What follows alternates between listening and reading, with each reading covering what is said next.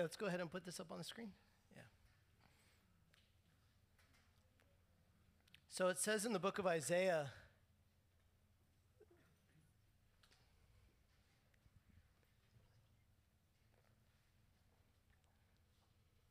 that the Lord looks upon those not that just study the word, not just, just hear the word, but that tremble at the word.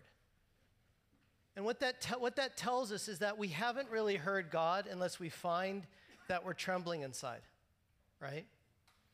And what we're going to look at this morning, we're continuing to go through the book of Second Kings. I promise we'll finish this year. there are things that, you know, it's interesting about going book by book through the Bible. It leads you into aspects of God that is really easy to ignore for years or decades. And that's what's going to happen this morning. And what I hope is that we find ourselves trembling a little bit. So it's in 2 Kings chapter 21. We are going to now get to the most evil king of the evil kings, this guy named Manasseh. Verse 1 Manasseh was 12 years old when he began to reign. Don't ever let your 12 year old run everything. Seriously. and he reigned 55 years in Jerusalem. His mother's name was Hephzibah, and he did what was evil in the sight of the Lord according to the despicable practices of the nations whom the Lord drove out before the people of Israel. For he rebuilt the high places that Hezekiah his father had destroyed. He erected altars for Baal and made an Asherah, as Ahab king of Israel had done, and worshiped all the hosts of heaven and served them. And he built altars in the house of the Lord, of which the Lord had said, In Jerusalem I will put my name. And he built altars for all the hosts of heaven. They worshiped the sun, moon, and stars in the two courts of the house of the Lord. And he burned his son as an offering and used fortune telling and omens and dealt with mediums and necromancers. Those are the guys that they interact with demons, but they tell you they're interacting with the dead. He did much evil in the sight of the Lord, provoking him to anger. And the carved image of Asherah that he had made, he set in the house of which the Lord said to David and to Solomon his son, In this house and in Jerusalem, which I have chosen out of all the tribes of Israel, I put my name forever. And I will not cause the feet of Israel to wander any more out of the land that I gave to their fathers, if only they would be careful to do all that I have commanded them and according to all the law that my servant Moses commanded them. But they did not listen, and Manasseh led them astray to do more evil than the nations had done, whom the Lord destroyed before, chronologically, before the people of Israel and by the people of Israel. And the Lord said by his servants to the prophets, because Manasseh, king of Judah, has committed these abominations and has done things more evil than all that the Amorites did, or the Canaanites, who were before him, and has made Judah also to sin with his idols. Therefore, says the Lord, the God of Israel, Behold, I am bringing upon Jerusalem and Judah such disaster that the ears of everyone who hear of it will tingle. And I will stretch over Jerusalem the measuring line of Samaria and the plumb line of the house of Ahab, that was the northern kingdom that was already destroyed and exiled by Assyria. He's saying, the measurement that I did with them, I'm now doing with Judah. And shortly after this, the Babylonians are going to destroy Jerusalem and Judah. And I will wipe Jerusalem as one wipes a dish, wiping it and turning it upside down and I will forsake the remnant of my heritage and give them into the hands of their enemies, and they shall become a prey and a spoil to all their enemies, because they have done what is evil in my sight and have provoked me to anger since the day their fathers came out of Egypt, even to this day. Moreover, Manasseh shed very much innocent blood till he had filled Jerusalem from one side to the other. infanticide, abortion, murder, in every level of society. Besides the sin that he made Judah to sin, so that they did what was evil in the sight of the Lord. Now, the rest of the acts of Manasseh and all that he did and the sin that he committed, are they not written in the book of the Chronicles of the kings of Judah? And Manasseh slept with his fathers and was buried in the garden of his house, in the garden of Uzza, and Amon his son reigned in his place. So Manasseh was a bad guy, right? And what's interesting is verse 2 and verse 9 are the same thing is repeated, and it's the theme of this entire description. And here's what it says in verse 2 And he did what was evil in the sight of the Lord, according to the despicable practices of the nations whom the Lord drove out before the people of Israel. That was the Canaanites. The Canaanites, the general term, specifically, they're the Philistines, the Amorites, and all these different seven tribes. And then in verse 9 it says, But they did not listen, and Manasseh led them astray to do more evil than the nations had done, whom the Lord destroyed before the people of Israel. So, what this passage about King Manasseh and the southern kingdom of Judah, it says that they weren't just more evil than the kings before them. They weren't just more evil than Israel, the northern kingdom. They were more evil than the Canaanite nations that they drove out and destroyed. And the, the point is critical. Here's what the author's saying what's about to happen to Judah by the Babylonians is to understand it, you need to understand what happened to the Canaanites by the Israelites. To understand one is to understand the other.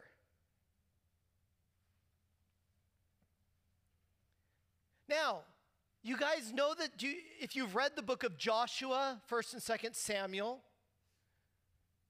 there was this driving out and destroying of the Canaanite nations by the Israelites. Under, you guys read the book of Joshua? And then it happened by the judges who followed Joshua. And then the prophet Samuel was engaged in it, and then David, who kind of wrapped it up. And, and, and this whole issue of driving out the Canaanites was, is described in the book of Deuteronomy, chapter 7, verse 1 and 2, when Israel was at the end of the Jordan River after wandering in the desert for 40 years. Moses hears from God and gives them the book of Deuteronomy, which is how you take the promised land and keep it. And it said in verse 1 When the Lord your God brings you into the land that you are entering to take possession of it, and clears away many nations before you the Hittites, the Girgashites, the Amorites, the Canaanites, the Perizzites, the Perizzites, the Hivites, and the Jebusites Sometimes all seven nations are just referred to as the Amorites, sometimes they're just referred to as the Canaanites. Kind of summarize. Seven nations more numerous and mightier than you. And when the Lord your God gives them over to you and you defeat them, then you must devote them to complete destruction. You shall make no covenant with them and show no mercy to them. That's kind of intense. So here's what happens when you look at passages like this Deuteronomy 7. You have all these philosophers, lots of theologians, lots of pastors, Bible school teachers, and they say God's command to destroy the Canaanites for them is the most embarrassing thing in all the scripture. It's the one thing they wish was not there. Because they say it's immoral and unjust. They claim that it's immoral to kill the innocent, and at the very least, women, children, and animals were innocent and were caught up in this, right? Not only do they claim it's immoral, they claim it's immoral to target a specific ethnic group for destruction. There's a word for that genocide, ethnic cleansing. They claim it's unjust to kill people just to take their land. They say there's another word for that. It's not only murder, but it's theft. And the, the popular term nowadays is colonization. Right? Now, are these critics right? Was the conquest of Canaan by the Israelites immoral and unjust? Is the God of these stories cruel?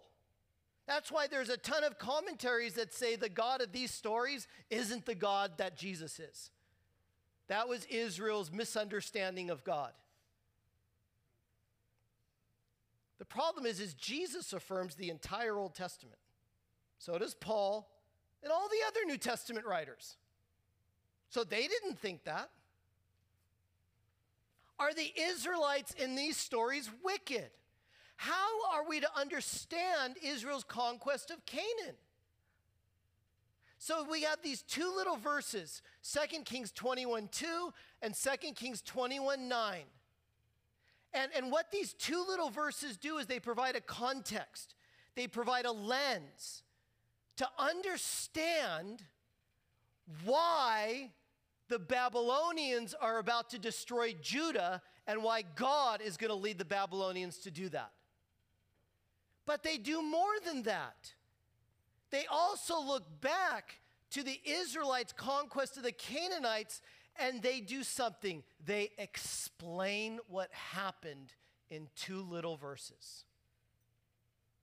So if we're going to understand the rest of the book of Second Kings, and if we're going to understand in the past books like Joshua, 1st and 2nd Samuel, these two little verses are going to give us a lot of light. Let's look at them.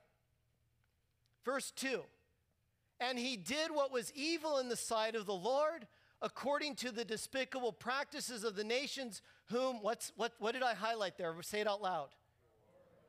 The Lord drove out before the people of Israel. So who's the subject? The Lord.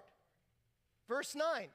But they did not listen, and Manasseh led them astray to do more evil than the nations had done, whom what? What does it say there? The Lord destroyed before the people of Israel.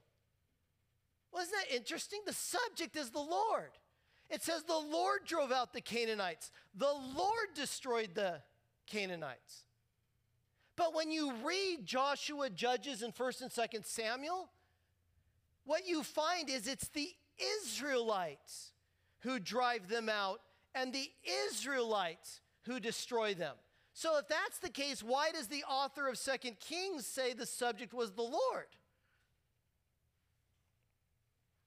You and this is Israel was not waging war against the Canaanites because of, they were nationalistic or because they were zealous. They were waging war because they were obeying God's command.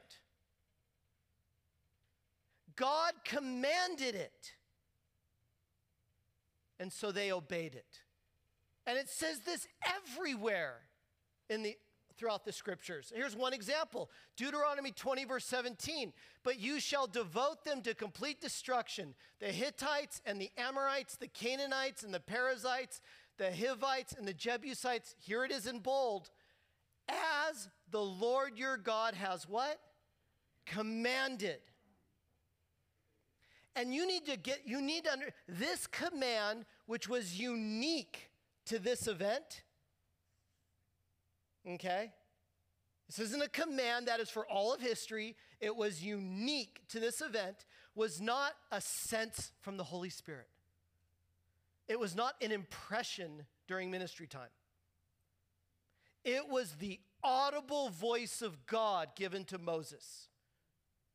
And that audible voice was confirmed by incredible, visible miracle signs and wonders. You understand the difference? On Mount Sinai, at the parting of the Red Sea, at the parting of the Jordan River. These are serious signs and wonders, undeniable. God is perfectly righteous. God is perfectly just and God is perfectly loving, not in some of his ways, in what? All of his ways. If that's true, everything he does is right and everything he commands is right. You can't say that about you. Deuteronomy 32 4 His works are perfect and all his ways are just. A faithful God who does no wrong, upright and just as he. Well, that's clear, right? There's only one being that is maximally great, that is perfect, and it's God. So, what does this mean? If I take someone's life, it might be murder. There's different reasons for taking life. There's justified reasons and unjustified reasons, right? It might be murder. Why?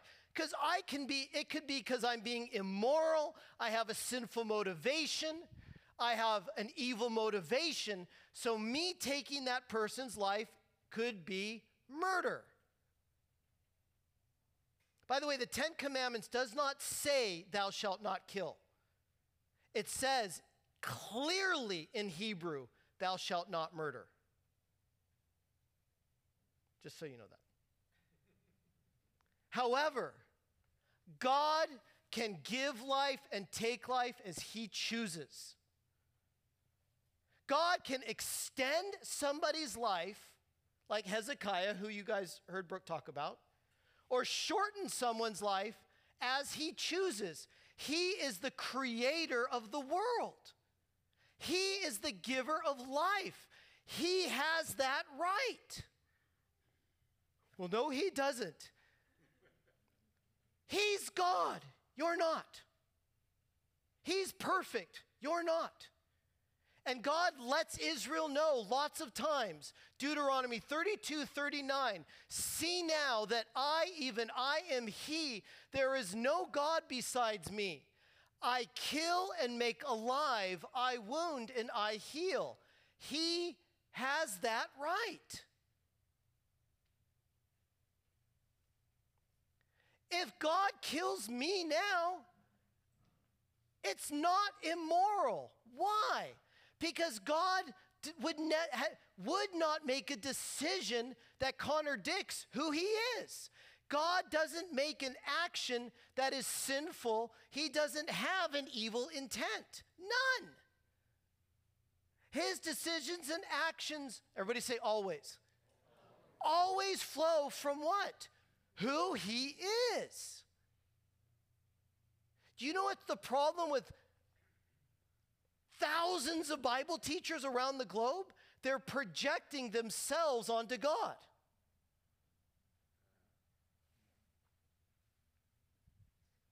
He is perfectly righteous, just, and loving. Everything he does is moral.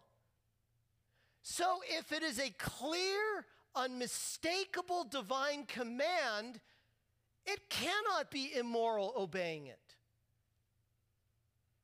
Do you understand? Some acts, some things that we might do without a divine command could be sinful. But what about if it's with a divine command? Can I give you an example? Anybody ever read the story of Abraham and Isaac? God says to uh, God says to Abraham, "Hey, go take your son Isaac and put him on an altar as a sacrifice to die." right? Now, he didn't know that God was going to provide a substitute. He didn't know. He actually figured God will have to raise him from the dead if this happens because of the promise given to me about my sons. But to place his son Isaac on an altar as a sacrifice, listen to me, without a divine command could be attempted murder. But Abraham is obeying God, and so his act is a moral act.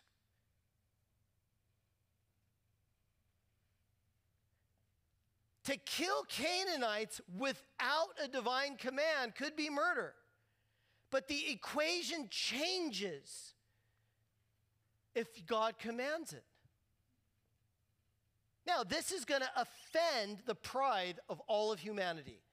They don't like that there's God. But you might say, well, how is that any different than a Muslim jihadist? He kills a bunch of infidels. Why? In the name of Allah. The Quran says to. It says kill infidels. And they say, they actually believe that the Quran is literally hearing the words and writing it down, right? The Quran doesn't even have personalities of the writers, it doesn't have a human element. Like our Bible is fully human and fully divine. They believe the Quran is only divine. Dictation. Now, couldn't the jihadists just say they're obeying a divine command? What's the difference? The difference between the jihadist and the Israelite back then, the difference is the God they're serving. Yahweh, the God of Israel and of the whole world, He's the true God. He's perfect in all His ways. And, he, and He's shown us from creation to the parting of the Red Sea to the resurrection, He's the guy. He is perfectly good and he's essentially good. It's, it's his nature. It would be impossible for God not to be good. Just like it would be impossible for an apple not to be an apple. An apple can't say, I'm an orange. No, you're an apple. God must be who he essentially is. And who is the true God? this is also going to offend large portions of humanity. He is the God of the Bible. His attributes include absolute, if you, if you are all wisdom, absolute wisdom, guess what? You'll never make a bad choice, ever. If you're absolute justice, you'll never be unfair, ever. Absolute loving, you will never not care, ever, right? The problem with the Muslim jihadist is not that he believes it's right to obey God's command. The problem is he has the wrong God. That's the problem. If you read the Quran, the Allah of the Quran is not just. He's capri- you know what the word capricious is? He just if he has a bad temper one day, Allah's will is done. If he's got a good temper one day, Allah's will is done. I was in a mosque in Dearborn, Michigan with a bunch of Bible college students, and the imam taught us for two hours. And we asked him about how do you know if you're going to go to heaven? How do you know if you're going to go to paradise? And he said, Oh, Allah's will. He said, There's a saying in Islamic literature that a man can be righteous his whole life but if he kills a cat, Allah might say, You go to hell because you killed a cat. He says another man can be evil, wicked his whole life, but then he saves a cat on the side of the road, and Allah that day might say, Oh, you go to heaven because you saved the cat. He says, the, the God, Allah, is not a just God. He's capricious can be good tempered, bad tempered, like a human father. He's also not loving. The Quran does not say, love your enemies. He despises and hates them. The Allah of the Quran does not have the same nature and character as Yahweh, who is the only true and living God. But it still leads to one more question Why did God give the command? to the Israelites. Did God command the Israelites to commit genocide? If he did, wouldn't that command contradict his character? Right? Well, these two little verses also answer that. 2 Kings 22, 21 2. And he did what was evil in the sight of the Lord, according to the despicable practices of the nations whom the Lord, everybody say, drove out. That's verse 2 drove out before the people of Israel. Then in verse 9, but they did not listen, and Manasseh led them astray to do more evil than the nations had done, whom the Lord, what's that verb? Destroyed before the people of Israel. So verse 2 says, drove out the Canaanites. Verse 9 said, destroyed the Canaanites. If you're going to understand the conquest of Canaan, you have to understand the, the order of those two verbs is really important.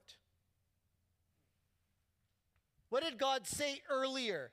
Book of Exodus, chapter 23, verse 23 to 31. Verse 23 When my angel goes before you and brings you to the Amorites, the Hittites, and the Perizzites, and the Canaanites, the Hivites, and the Jebusites, what happens when an angel goes in front of you? All the walls of a fortress city fall down in literally a microsecond. Right? I, and I, what does it say there? Blot them out. That's verse 23. But then go to verse 27. I will send my terror before you. I will throw into confusion all the people against whom you shall come. I will make all your enemies turn their backs to you, and I will send hornets before you, which shall, everybody say, drive out. Drive out the Hivites, the Canaanites, and the Hittites from before you. I will not, there it is again, drive them out from before you in one year, lest the land become desolate and the wild beasts multiply against you. Little by little, here it is again. I will what? Drive them out from before you until you have increased and possessed the land, and I will set your border from the Red Sea to the Sea of the Philistines, and from the wilderness to the Euphrates. For I will give the inhabitants of the land into your hand, and you shall, here it is again, drive them out before you.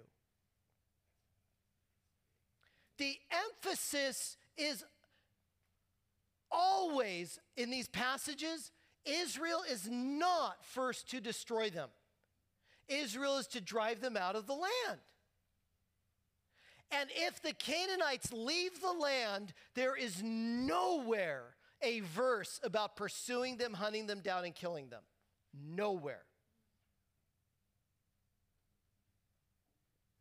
Only the Canaanites that refused to leave were to be destroyed. The ultimate aim is n- the aim is not Canaanite destruction. It's land possession. And the book of Deuteronomy literally begins with God reminding the Israelites that, hey, I promised Abraham, Isaac, and Jacob this land to you.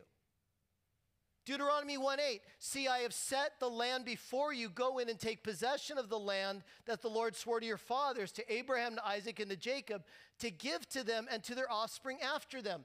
Everybody say this is important. This is not land Israel chose to take. This is land God chose to give. Well, God, you can't do that.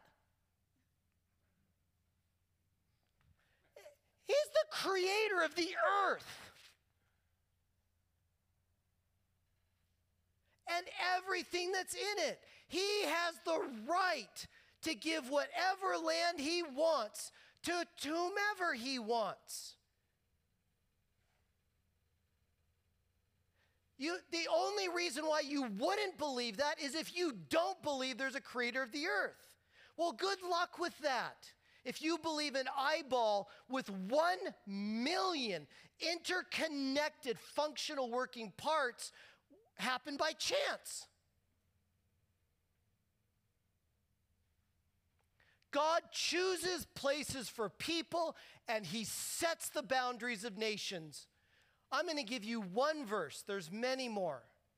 Deuteronomy 32 8. When the Most High gave to the nations their inheritance, when he divided mankind and fixed the borders of the peoples. Who did that? God. So, but why give Israel the land of Canaan? Israel was the weakest nation on earth. What entire nation where 100% of the citizens are slaves for 400 years? That's weak. Oppressed. Deuteronomy chapter 7, verse 7 to 8. It was not because you were more in number than any other people that the Lord set his love on you and chose you, for you are the fewest of all the peoples. God actually looked at the planet and said, Who's the weakest, most oppressed, most beaten down people I can find? Because I'm going to use them just to make an example to everyone else. But it is because the Lord loves you and is keeping the oath that he swore to your fathers. Everybody got that? The Jews are not loved more than other people. God just keeps his promises to forefathers. God chose Abraham and his descendants. Why? Because he knew he was going to become a man. He knew a Messiah, a human being that would be God in the flesh, was going to show up on the planet, and he had to do it through some family, right? But if you're going to do something on that scale, you don't do it immediately. It takes thousands of years to prepare for that for something on that scale. And so God picked a family. But he's got this people that he has to make sure Satan doesn't wipe them out.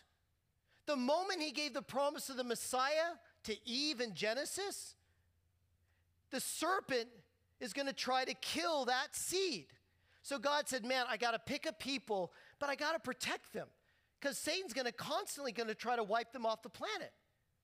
So he said, "Well, the best way to protect them is they got to have a land, a place where they can walk with me, learn, grow, and be protected. Right? So he get, so he he chose a people and he chose a place. Israel was the chosen people, Canaan was the chosen land. Well, I don't like that. Do you understand why the acceptance of God's plan brings, should bring humility to all the nations? It offends their pride. Again and again, the scriptures are clear that Israel's first priority was to drive out the Canaanites from the land. The command to destroy them was only for those that refused to leave. In other words, it's not ethnic cleansing, it's not genocide, it's not let's kill the Canaanites because they're Canaanites. It was a dispossessing of the Canaanites from the land so that Israel could possess the land as promised by God. When you look at all the passages about the conquest of Canaan, the verbs dispossess, drive out, and thrust out are found 33 times the verbs destroy, annihilate, and eliminate are found 11 times. So the dispossession words outnumber the destruction words by three to one. That's important.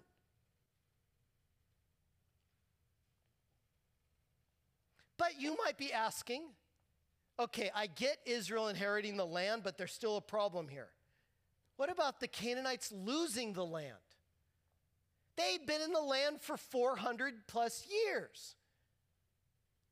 It's not right just to drive them out. Isn't that what it, you would think? No, it's not. We're in it, it's different. It, it, sorry. Yeah. It is a little, it, this command is not an eternal, this command was just for an, a particular historical time frame so that Israel could be established in the land. you can't, there, it's a, the, the current context is different than the historical context. It, I'm not saying God's not involved in what is happening, but it's a little different when we look at what's happening now through both the whole scriptural lens, Old and New Testament. Oh, I can't go there, Dave. How is it moral, just, and right to dispossess a people who lived in that land for centuries? Right? Is that not the question? Well, guess what? These two little verses answer that too. These are the most amazing two little verses. Verse 2 And he did what was evil in the sight of the Lord, according to the despicable practices of the nations whom the Lord drove out before the people of Israel. Everybody say despicable practices. Pick your word abominable, abominable completely disgusting, horrific in every way. Just pick what English word you want to use to. Verse 9. But they did not listen, and Manasseh led them astray to do more evil. Everybody say evil than the nations had done, whom the Lord destroyed before the people of Israel. So, in the context of driving out the Canaanites, destroying the ones that remain, twice the author of Second Kings mentions something despicable practices of the Canaanites and the evil of the Canaanites, of those nations. When God gave Abraham the promise of the land, he says, Abraham, here's the borders, here's the land I'm going to give you. Which those borders were not taken until King David, by the way. Why didn't it happen sooner? 400 years passed between Abraham and Joshua. Why so long? Come on, God, just get this done with. What are you waiting for? God says, I am waiting for something. Genesis 15, 13 to 16. Then the Lord said to Abraham, Know for certain that your offspring will be sojourners in a land that is not theirs, and they will be servants there or slaves there. They will be afflicted for 400 years, but I will bring judgment on the nation that they serve. And after, so God to Abraham already prophesied the plagues on Egypt. And afterward they shall come out with great possessions. As for you, you shall go to your fathers in peace. You shall be buried a good old age and they shall come back here in the fourth generation. Sometimes a generation is 40 years, many times scripturally it's about 100 years. A lifetime of, a, of an ancient person, typically. Here's the reason why for the iniquity of the Amorites is not yet complete. What is God saying? you're not coming back for 400 years until their sin has reached full measure. Until there's a point when they are so wicked, so evil, so abominable, there's a point where you just say enough.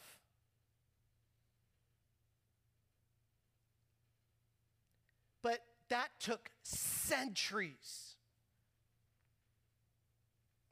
God would not let Israel drive out and destroy the Canaanites until their corporate sin reached full measure.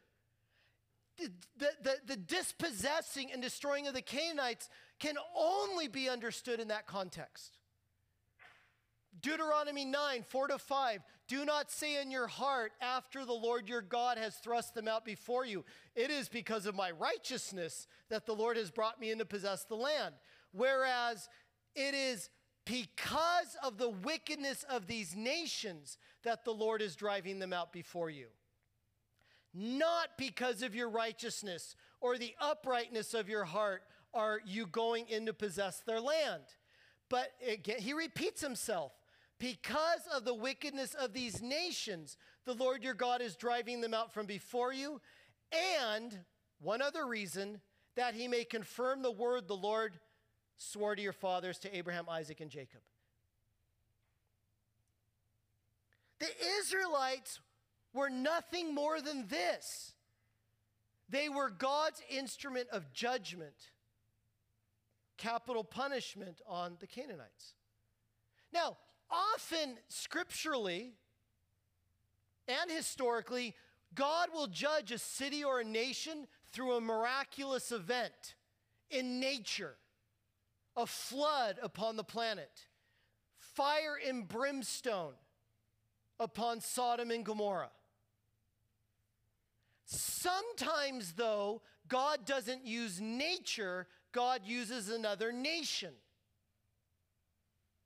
And God used a nation to judge another nation. So, in this example, Israel was God's instrument of judgment upon the Canaanites. In a later example in 1 Kings and 2 Kings, Israel is committing the same sins as the Canaanites. So, who's God's instrument of judgment on Israel? Assyria. And now Judah is committing the same sins as the Canaanites. Who's God's instrument of judgment on Judah? The Babylonians. And that's even prophesied about in this passage.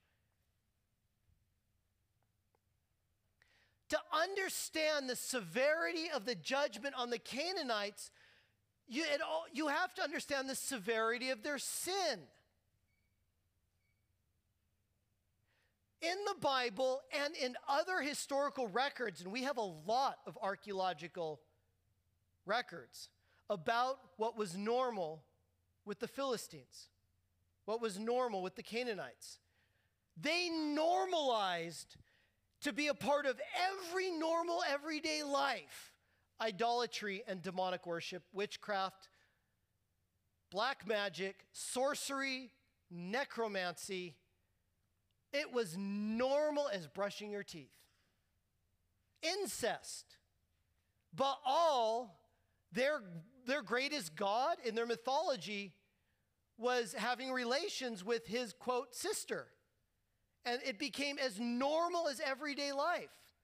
Adultery, prostitution, homosexuality, bestiality, child sacrifice, violence.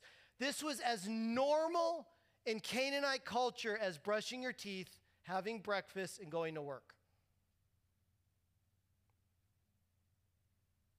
Clay Jones, who spoke here one time, one of my favorite professors at, at Biola in my master's program, he did extensive research biblically and historic. I mean, they found documents from Egypt where Egypt talks about how evil the Philistines were. And Egypt wasn't exactly a model of righteousness, how disgusting they were. He wrote an article, and the title of the article is this We don't hate sin, so we don't understand what happened to the Canaanites. In a, in a journal called Philos- Philosoph- Philosophia Christi, I probably mispronounced that. Every Christian should Google this article and read it. This article, it just explains what's really going on historically with the conquest of Canaan. The conquest of Canaan was an act of divine judgment. It wasn't colonialism or ethnic cleansing. And Israel was the instrument, not because they were righteous, but because God decided to use them. Just like the Assyrians, just like the Babylonians. Lastly, and I'll finish with this not only were the Canaanites wicked, the Canaanites were not ignorant. They clearly knew about God's mighty miracles. They clearly were aware of his manifest presence. Cloud by day, fire by night. You don't think they knew about that? They knew that this mighty God, this miracle worker God, had given the Israelites the land. Do you understand that? Knowing about God's miracles and manifest presence, how hard hearted were the Canaanites to resist him? How rebellious were they? They knew they were not just fighting Israelites, they knew they were fighting the God, Yahweh. They knew it. Joshua chapter 2, verse 8 to 11. Before the spies lay down for the night, Rahab went up on the roof, who's a Canaanite in Jericho, and said to them, quote, I know that the Lord has given you this land and that a great fear of you has fallen on us, so that all who live in this country are melting in fear because of you. We have heard how the Lord dried up the water of the Red Sea for you, and when you came out of Egypt, and what you did to Sihon and Og, the two kings of the Amorites east of the Jordan, whom you completely destroyed. When we heard of it, our hearts melted in fear, and everyone's courage failed because of you. For the Lord your God is God in heaven above and on earth below. Were they ignorant? No. Joshua 5 1. As soon as all the kings of the Amorites who were beyond the Jordan to the west, and all the kings of the Canaanites who were by the sea, listen to this, heard that the Lord had dried up the waters of the Jordan for the people of Israel until they had crossed over, their hearts melted, and there was no longer any spirit in them because of the people of Israel. When you're in a courtroom of law, you don't give a verdict until the defendant sees all the evidence against them. Do you understand? God was piling up evidence to show who he was for the Canaanites, and they didn't care. Miracles, signs, and wonders, manifest presence. Lastly, very last slide. Don't re- we can't forget this. Any Canaanite that repented was not driven out and destroyed. You understand that? Rahab and her entire family were an example of this in Jericho. Joshua 2 12 to 14. Now then, please swear to me by the Lord that as I have dealt kindly with you, you also will deal kindly with my father's house and give me a sure sign. That you will save alive my father and my mother, my brothers and sisters, and all who belong to them, and deliver our lives from death. And the men said to her, Our life for yours, even to death. If you do not tell this business of ours, when the Lord gives us this land, we will deal kindly and faithfully with you. When you look in this conversation, what you find Rahab doing and her family is turning to God and repenting. Does that make sense?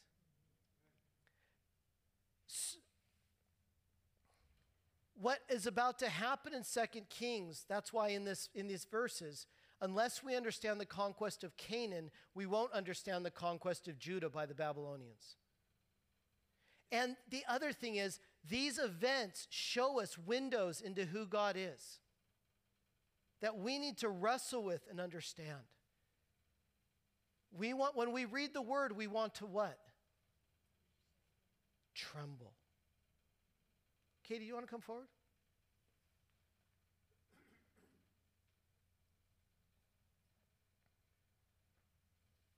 Honestly, when I saw this, I thought, Lord, nobody wants to hear about the conquest of Canaan on Sunday morning.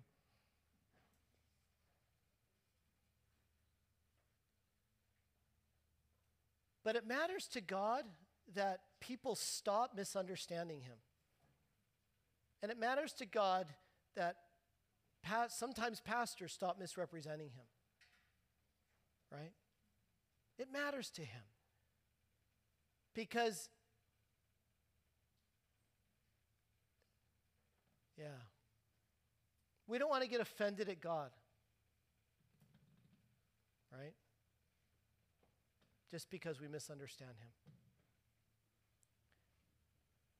What I want us to do, and we're just going to finish with this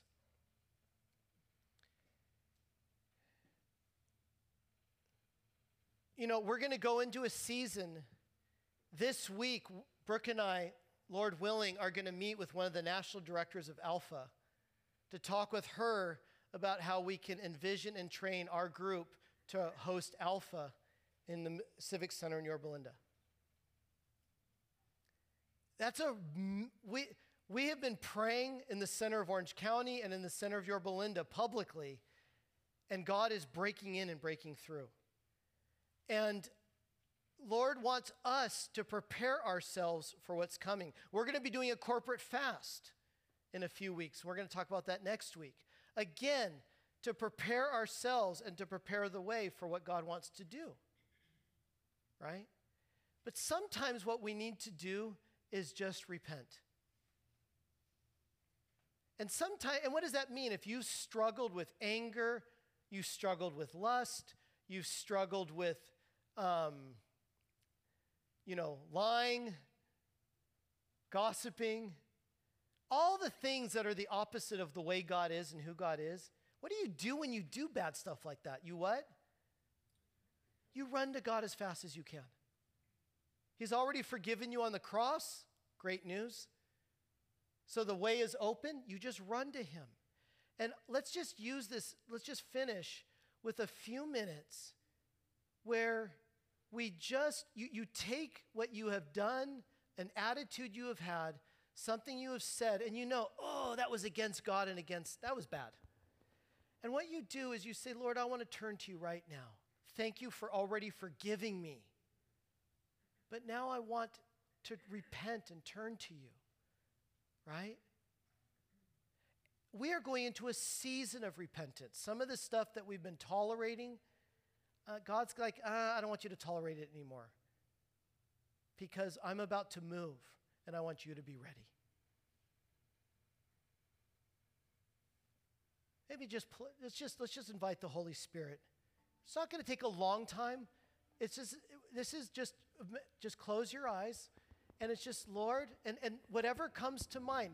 Maybe you're doing fine. Maybe you really don't need to repent. That's okay. Not all of you. Lord, I ask, Holy Spirit, you are the Holy Spirit, which means that you help us to be holy. You help us to be like God. You help us to think like God. You help us to act like God. You help us to have the attitudes, God, that you have. You help us to speak the kind of words you speak. Holy Spirit, you're always in the business of changing us, sanctifying us. And so, right now, Lord, we just want to repent. Some of you have been struggling with lust, and people don't never want to share that because it's so embarrassing. But even right now, just say, Lord, even with that, I come and I, I run to you and I ask that you would cleanse me. Some of you with anger, and you need God, and, and just say, Lord, in my anger, I run to you right now. I ask that you would free me from my anger. Some of you, it's, it's other things. It's maybe gossip or words you've spoken. Right now, just say, Lord, I give you my mouth and my words. Cleanse me, cleanse my lips. Some of you, it's pride. You have the heart, you, you just do not say sorry when you should say sorry because you're proud. And, and you need to go, Lord, here's my pride. I give it to you.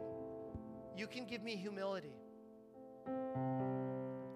So, just for a couple of minutes now, let's turn to God. Let's repent. We turn to you right now, Lord.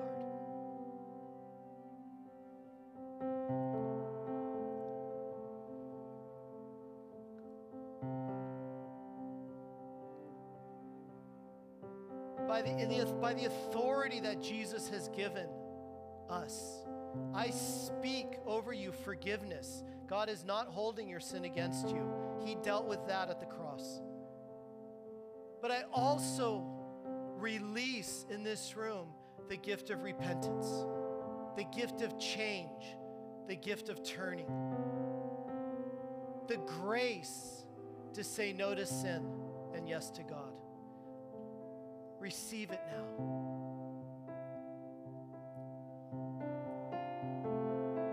If you feel like you need to humble yourself, maybe just get on your knees. If your knees let you do that. Some of you, sometimes just to humble yourself, just to even get on your knees.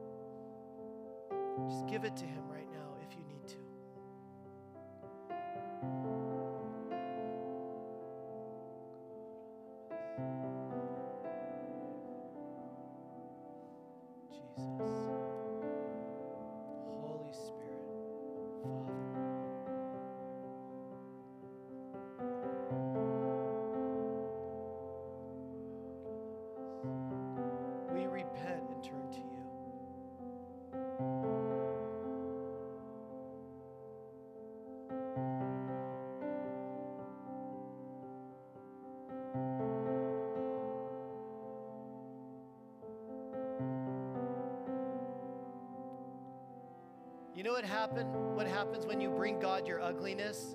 He gives you his beauty. So the ugliest parts about you right now, literally, give it to him. He takes your the ugliest parts of who you are and he gives you his beauty. It's it's the best thing ever. Come,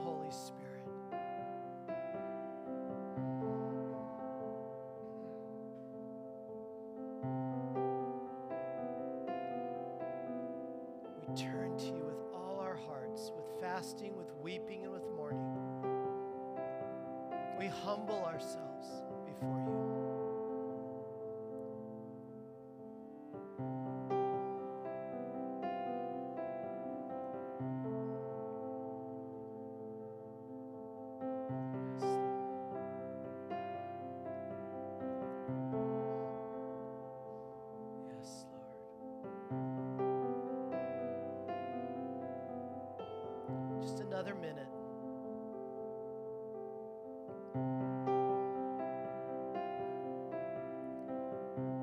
Repent, when I've turned to God so many times in my life, what I find is literally I run to God and I find kindness, love, mercy, forgiveness, and grace. That's what you're running into right now. He's not like an earthly dad, he's different. Kindness, love, mercy, and grace. That's what you find when you run into him.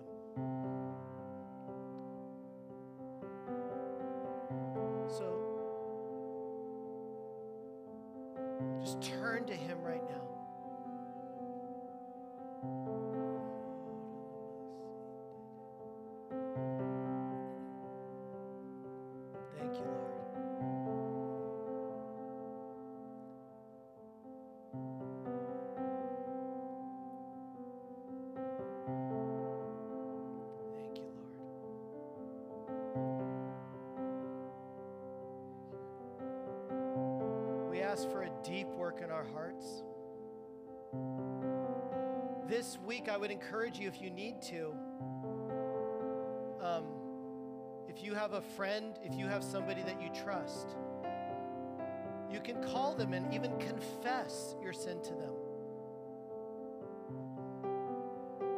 Somebody that um, can handle your confession, somebody that is trustworthy, and somebody that cares for you. And I would encourage you to do that this week. Confession is important. And I would also encourage you if you've been making the wrong connections, make the right connections. Say, God, I need intimacy with you this week. Sin is the wrong connection, make the right connection. And, pr- and just go be intimate with God this week. Some of you shut off the radio and turn on a worship song. It's going to help. So, Lord, we ask for a deep work in our church. We ask God for a season of fasting and repentance and humbling ourselves.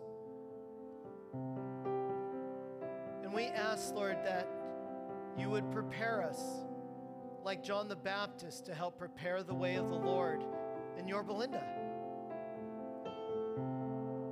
And we just pray for this in your name,